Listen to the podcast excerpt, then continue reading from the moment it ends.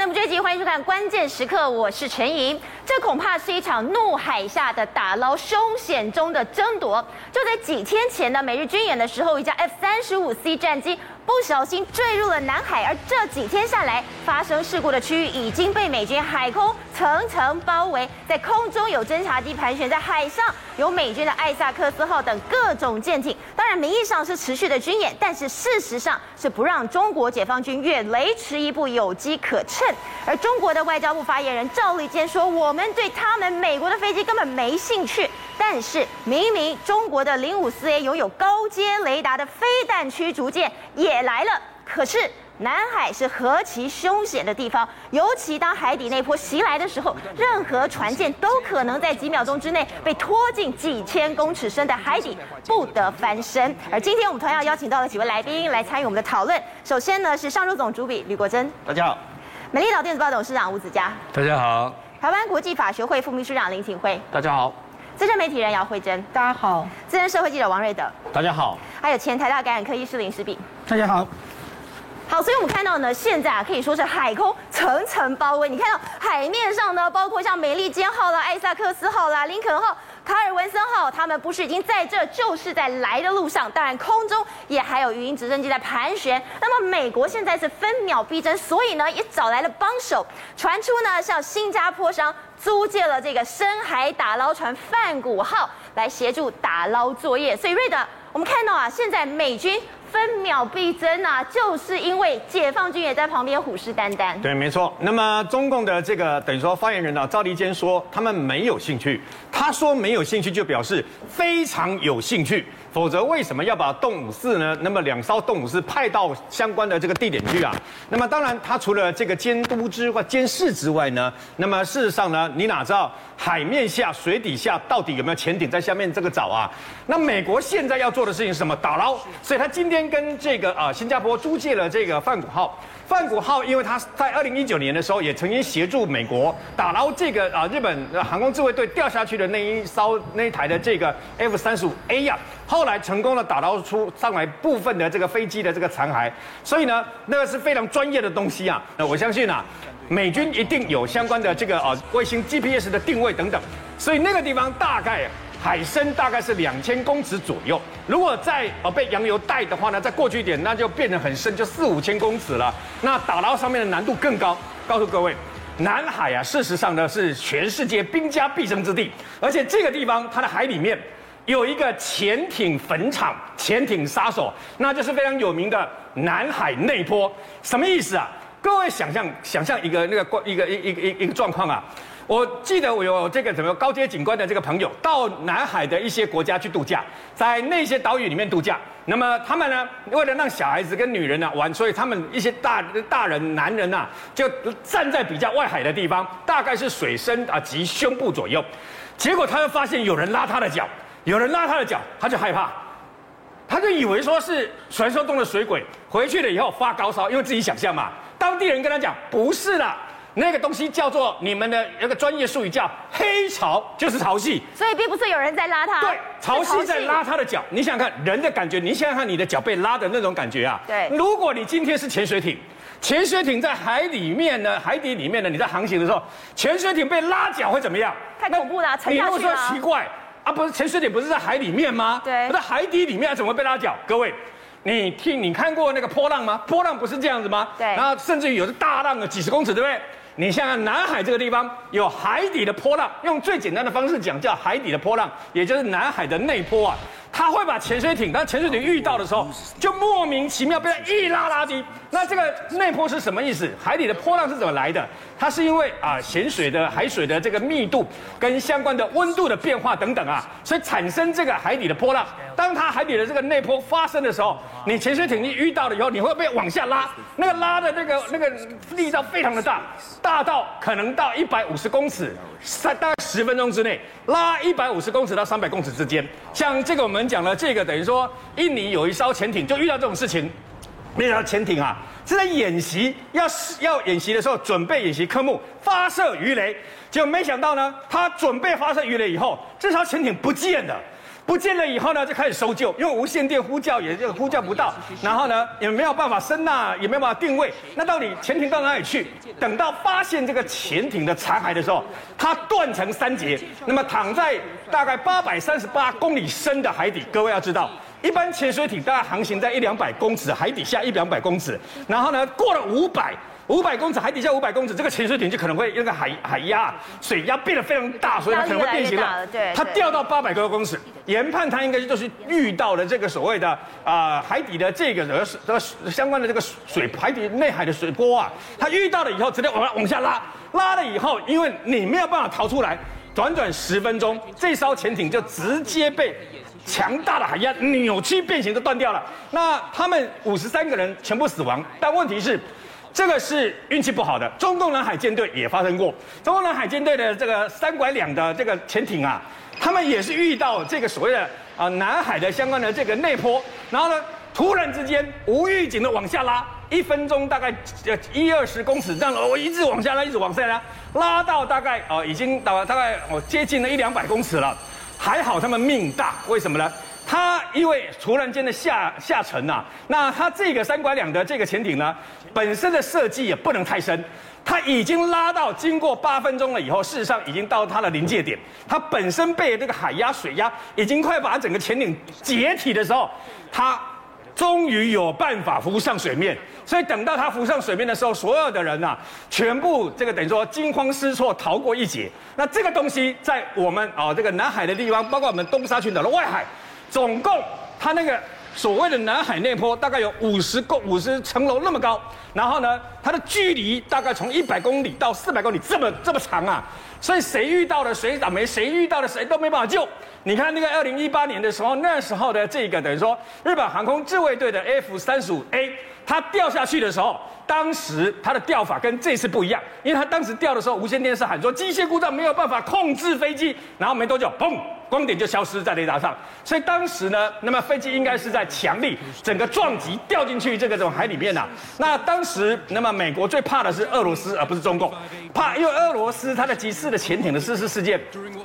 他们的这个海底的这个相关的这个援救救援啊，跟搜寻呢，事实上有它一定的这个口碑啊。所以当时，那么美国怕俄罗斯去捞到，整个美国也吵了，下了好多的功夫，全部都下去找。可是你知道那个水域有多大？那个水域有五个台湾这么大，五个台湾这么大，你怎么搜寻呐、啊？不过后来也是包括、啊、出动了这个新加坡的梵谷号这些去协助，终于找到了部分的残骸，而不是找到全部的主要残骸。你就知道事实上呢，那么在海里面。就像瞎子摸象一样，想要维持完整可能性很低，所以谁先抢到就是谁的。为什么？因为呢，他已经掉下去了，在海里面捞到的人绝对不会主动跟你讲说，我捞到了你们掉下去的隐形战机。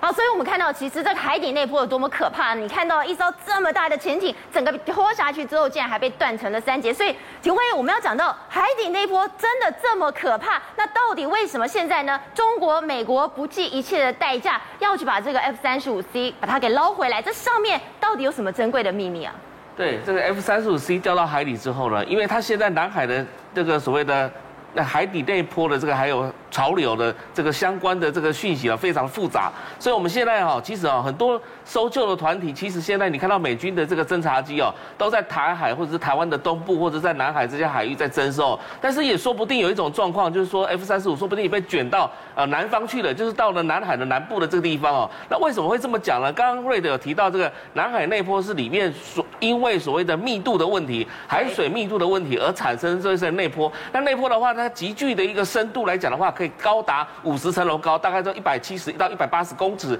左右哈。那这样的一个急剧下降的话，是因为温度的原因而造成这样的一个一个效果。也就是说，水越冷的时候，它的密度其实是越高，也因此它的力量其实是越庞大的。是的，所以你可以发现一件事情，就 F 三十五 C 掉下去之后呢，它又不见得说一定是往这个所谓的表面坡一直在往前跑，而有可能在海底那里面造成一个循环，或是造成什么样的情况哦，然后拉到其他地方去。所以你看到，其实有很多研究团队都一直发现了一个问题，就在我们东沙群岛的附近海域当中，其实有这个所谓的这个南海内波不断的一直在发生哦。那之前这个发生所谓的中共的潜水艇，还有印尼的潜水艇，都在南海遇到了这个南海内波的时候，突然间呢，这个它如果没有去做一个适当的措施的话，它的一个急升的速度来讲的话，可能会从海底的。呃，到海这个上面来讲的话，大概急升大概一百一百多公尺到两百公尺之间哦，所以这种这样的话会对水潜艇啊造成破坏，然后不只是仪器的破坏而已哦，它可能会生命上都有些相关安全。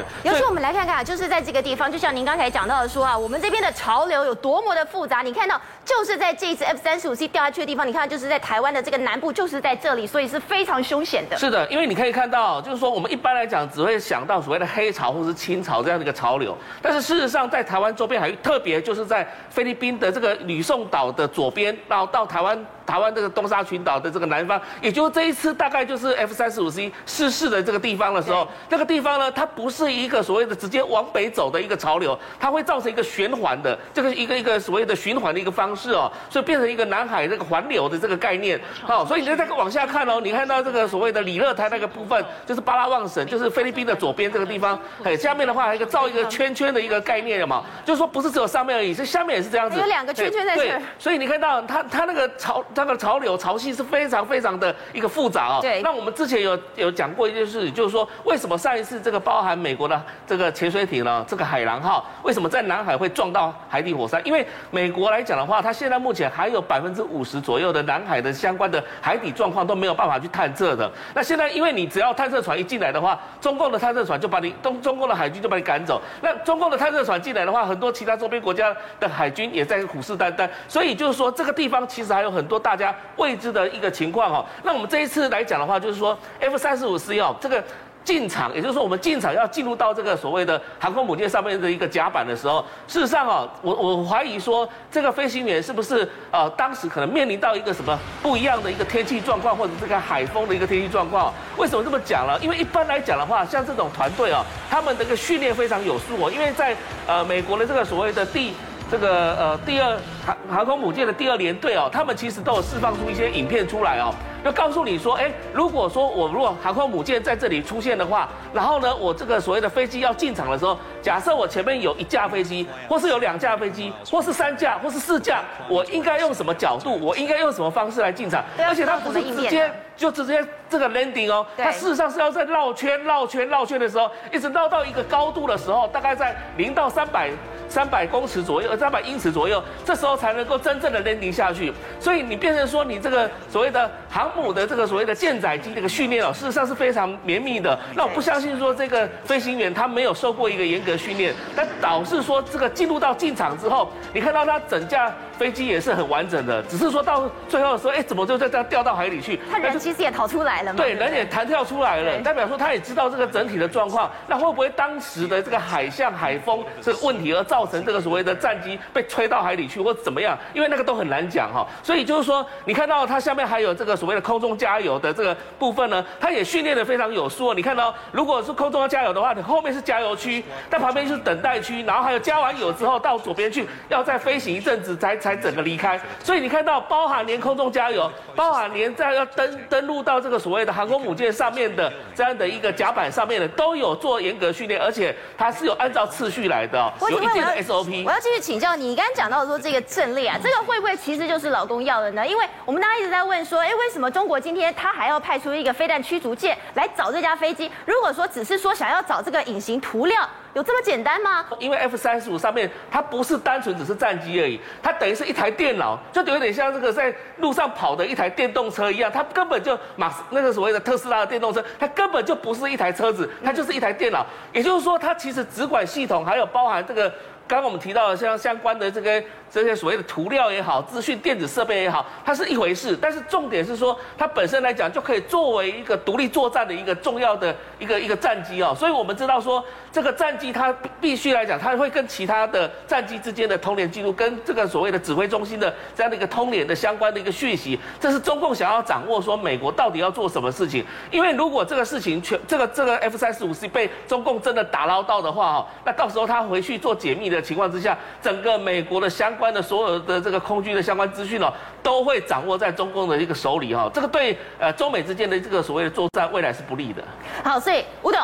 这个中共的这个外交部发言人赵立坚，他被问到的时候，他说：“谁要你们美国的飞机啊？我才没兴趣呢。”但是说不要，真的就不要吗？不，这个这个这个是高度的重要军事情报的，它任何飞机的任何一个部分的残骸，都有非常具有非常大的科技参考价值了。那赵立坚讲话本来就不值得听的，那个不要去理他。但中共怎么样来进行打捞跟接近这个海域的一些的军事作为啊，这个导致他非常大的这个困难。我不认为说美军会给他很大的空间，能够让他切入进来。而且美军在这边，在在现在水面上，其实还是布置了一个战斗的一个队形在那边哦。你要进来的话，不是那么简单的。所以我一直在观察，昨天到今天来讲的话，它只是远距的动武动武七、动武四、动武七嘛啊，只是远距的做一个观察。它所有相关的要进行打捞的船舰或者装备啊，你看到没有，通通没有在有有丝毫纹风不动。所以这个事情是我们要看两国。大国在这个军事科技情报上面的这个海洋上的角力，在理论上来讲的话。中共一直坚持说这个南海是它的固有疆、固有海域嘛。那照理论这样讲，第一天他就应该要派出船舰进来打捞嘛。他为什么到现在为止还是慢慢慢慢的？所以当然双方其实都还有在斗智，这一个非常精密的头脑体操的游戏正在进行中了。那我觉得这个事情要再继续观察。但是这个最后的结果，我刚刚看到消息，看起来应该是他现在美军现在是跟新加坡的打捞公司签的合约嘛，可能这个是最快的方式了。那以新加坡打捞公司的经验是非常丰富的，而且在南海这块海域，他们也不是很陌生，所以我觉得可能先拿、先得、先持得点、先得手的，应该还是美军在比较大的优势，因为还有它，因为它的天上还有卫星呢，还有它原来在里面的水文的研究资料、相关的监控，包括潜艇，应该全部都在里面做一个三度空间的在做处理了，所以我认为美军还是应该占比较优势的地位的啊。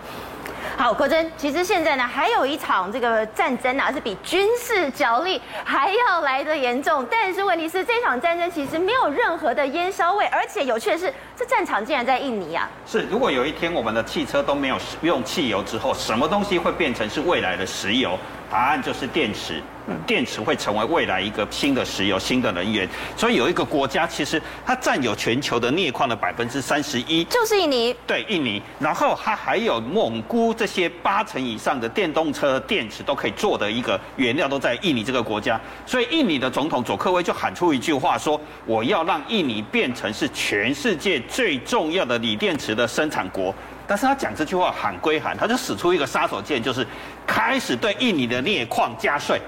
加税让全世界的镍变成是价格高涨。这个加税动作一做之后。马斯克马上过跑到印尼了去了，马上去拜会那个拜会了佐克威，跟佐克威说：“哎，我其实也想要到印尼来做所谓的电动池的电动车的电池的工厂。”然后佐克威说：“没问题，我会支持你，甚至你也可以把 Space 的工厂也设在印尼。”接下来韩国人也来了，韩国人又说：“我也要在印尼设设所谓的电动车的电池工厂。”然后。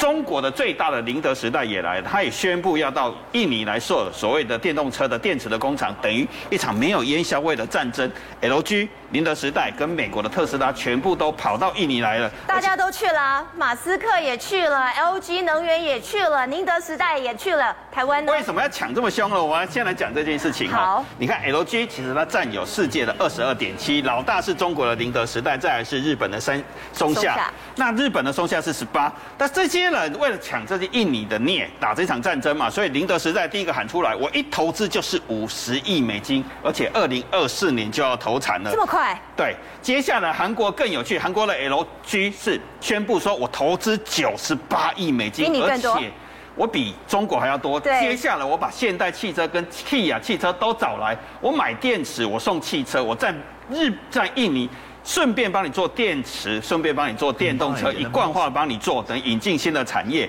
接下来日日本的丰田，因为松下占了十八，而且丰田是很重要汽车产业，所以他也投资二十亿美金，也要到印尼来做电动车。但是印尼政府佐科威很聪明哦，这些交易里面的前提是百分之六十都要用印尼的镍矿在印尼开采跟冶炼。事实上要开采这些事情哈，其实非常的辛苦，而且非常的污染。知道印尼有镍矿的，其实不是佐科威，也不是印尼人，而是中国的一个叫老刘的人。他只有小学毕业，他土法炼钢，他叫刘光火。他老刘竟然知道这个秘密啊！啊，他只有小学毕业，他自己乱土法炼钢。其实全世界以前在提开采镍做不锈钢的时候，其实是用俄罗斯的镍。结果他这个这个这个人就到处去尝试，然后从印尼去，最后让他试出一个方法，从印尼浓度只有百分之二点五的红土镍去提提炼出来。一吨只要四十美金，结果卖成镍的时候，最高可以变成五万美金。怎么还这么贵？听起来好像是现代炼金术嘛，四十变五万美金，其实没有那么简单，因为它必须要用很多的酸去去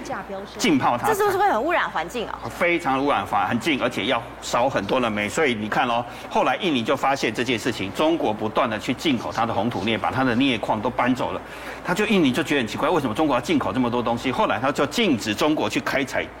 印尼的镍苦矿，后来习近平又更聪明了，他就使出一招“一带一路”，就鼓励印的中国的工厂跑到印尼的苏拉维西岛，直接跑到这个岛里面，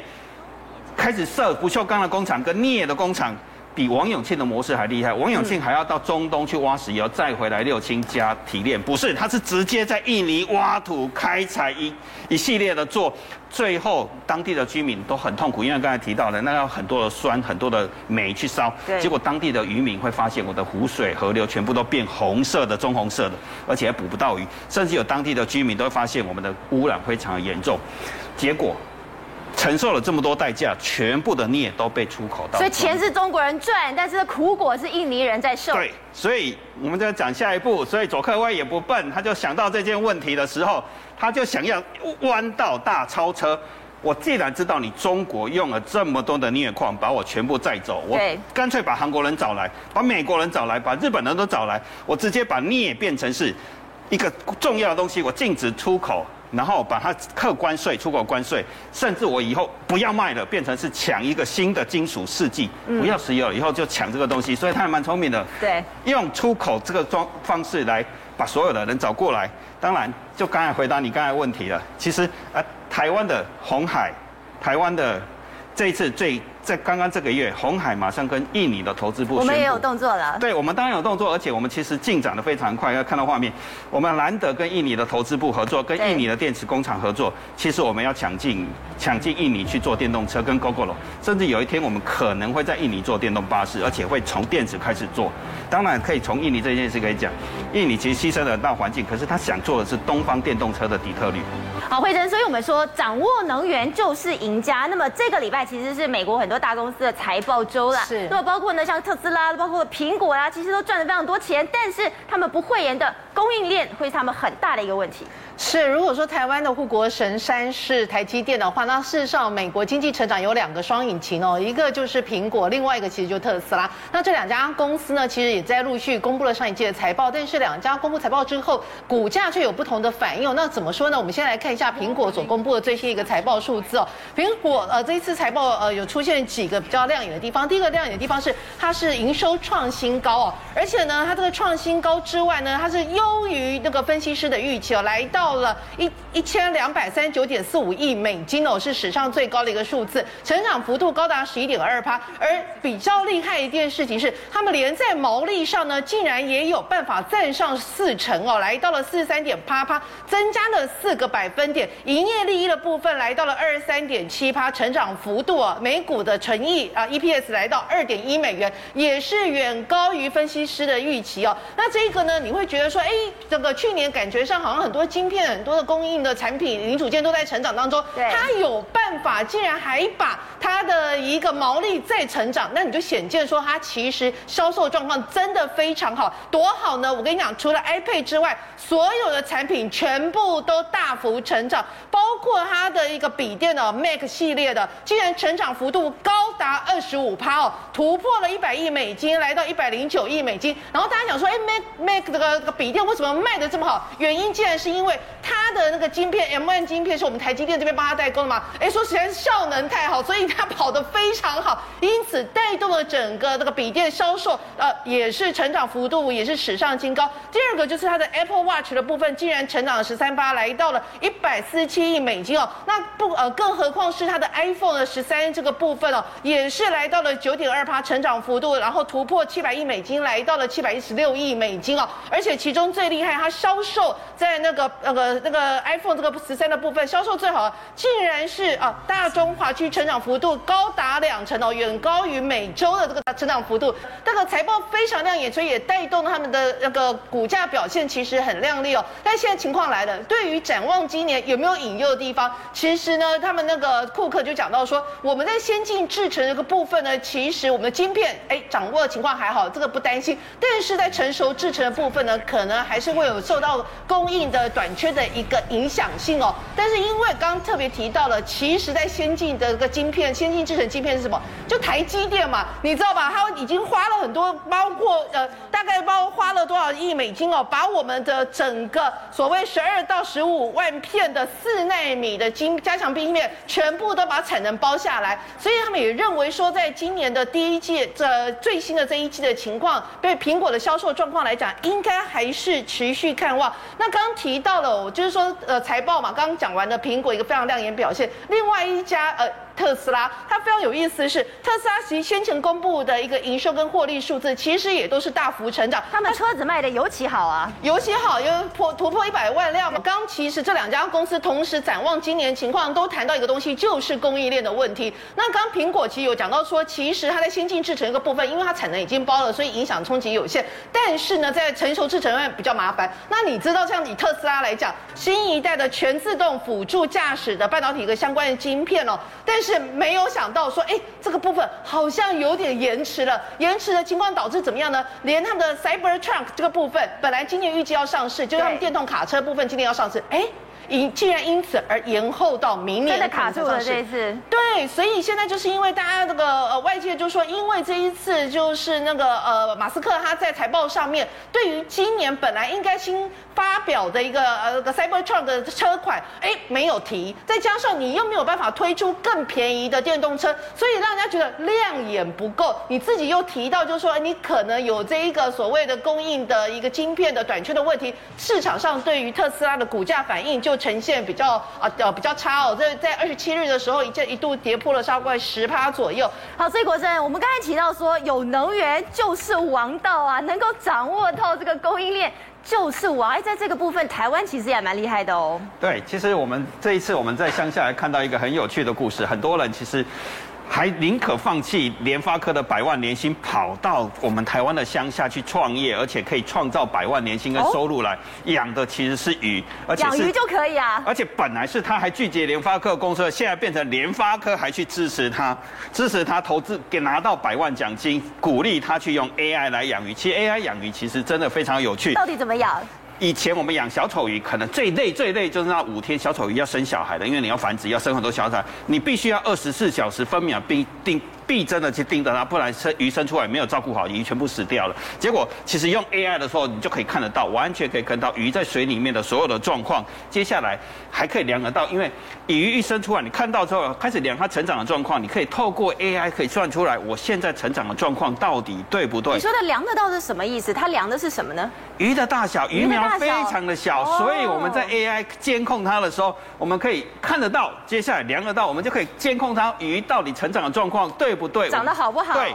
所以在这样来控得到，因为如果长得不好，我们就可以调整饲料。可能饲料丢的太多，可能丢的太少，就可以都不对。所以你当你控得好的时候，就可以鱼可以成长的非常的快，有时候一周就可以长二十二趴来。那这样的技术一发展下去，我们的连那个杜拜、中国跟巴基斯坦的业者都要来买台湾这个 AI 的技术，所以变成是用 AI 来养鱼，其实非常的非常的科技跟先进。其实台湾的养 AI 养鱼，其实不要小看。哎，我好像养鱼这个好像不是很出息的事情。其实，台湾一年光是宠物鱼的出口就超过一百亿台币。所以世界上很多宠物鱼其实都是台湾出口的吗？当然是台湾出口，而且有一个人其实非常厉害，从台湾发展到印尼的巴厘岛，而且在隐身在火火山的旁边，他叫做苏文炳，是印尼巴厘岛台商的会长。他在巴厘岛火山口养鱼。火山口的旁边。火山口旁边。隐身的太危险了。然后他养的鱼，其实他一年出货的小丑鱼可以达到三到五万尾，一个月一个月还不是一年哦。这么多尾。然后因为他养小丑鱼，让全世界的价格因此变化，他变成他控制了全世界的小丑鱼的价格。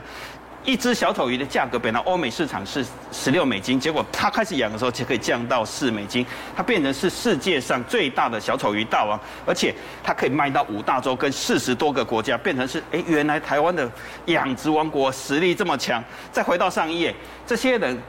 联发科的工作拒绝之后，为什么他们想要养鱼？其实要讲一个故事，挪威一年养鲑鱼人均，我们是不是产值？人均的产值是高达两千四百万。